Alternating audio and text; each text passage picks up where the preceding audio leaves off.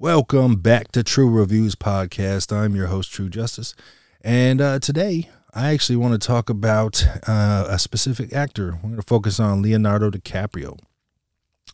Um, I'm starting these series of quick episodes just to kind of give flowers to people that I appreciate who have indulged in either art or a craft or something that have uh, entertained me for years, that impressed me, that I just feel like shedding some spotlight on. So today's focus is Leonardo DiCaprio. Uh, he's one of my all-time favorite actors. He's been working on the scene since uh, age age five, I believe. He was born in 1974, and he's got over 60 films credited to him, according to Letterboxd.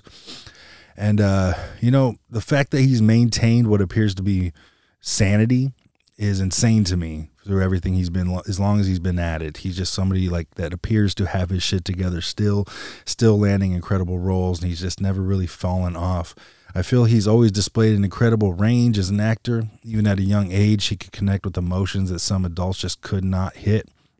And some fun facts I read about um, Leo after hearing a, uh, an interview Christian Bale did not too long ago. He was explaining a list of roles that Leonardo passed on, which gave opportunities to some other well known actors with, who apparently only got the job because Leonardo DiCaprio turned them down.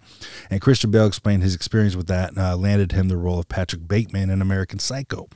Once Leo turned the role down, you know, I couldn't even imagine Leo in that role. Kind of a trip, you know. But uh, some others to include that I I had to look into after I heard that because Christian Bale, uh, what did he say jokingly that uh, every male actor um, only gets the job once Leonardo DiCaprio has turned it down because he has his pickings of the litter. Um, apparently, he was offered the role of Robin in Batman Forever, which of course, ended up going to Chris O'Donnell. And uh, I'm sure he's not upset about that one. I know I'm not. I don't think that would have been a very good fit for his his career. That was one of the worst Batman movies. Uh, Dirk Diggler and Boogie Nights, which of course ended up going to Mark Wahlberg.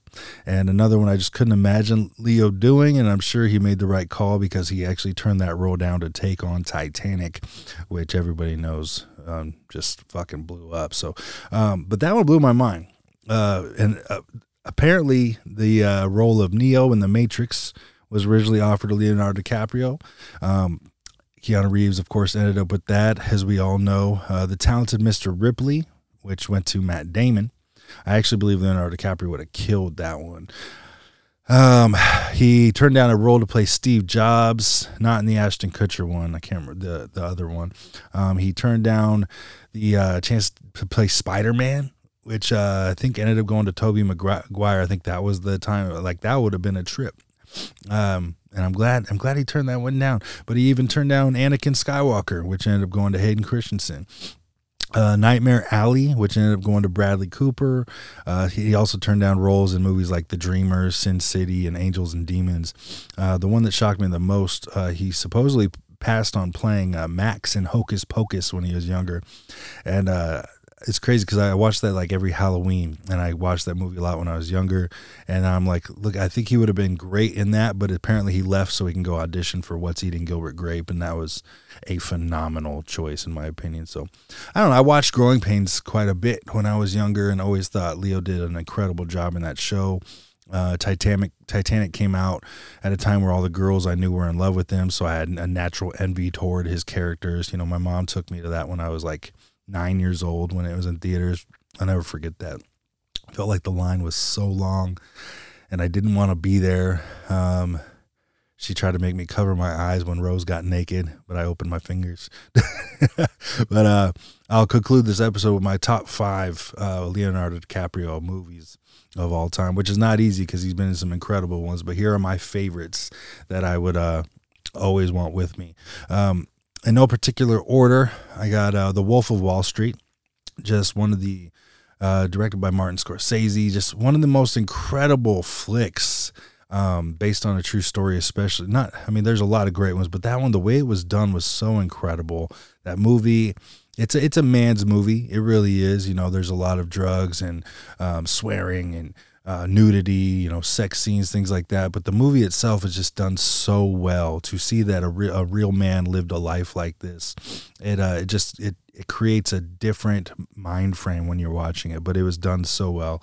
Uh, Gangs of New York, one of my all time favorite flicks, just absolutely incredible. Um, him and uh, uh, Daniel Day Lewis just matched each other on an unmatchable level in that flick, in my opinion. Uh, then I got What's Eating Gilbert Grape, just an ultimate classic. I remember watching that when I, from a young age, I would watch that, and uh, all the way to this day, it just it's a forever lasting movie. Just incredible picture. Uh, also starring Johnny Depp. Uh, John C. Reilly was in that flick.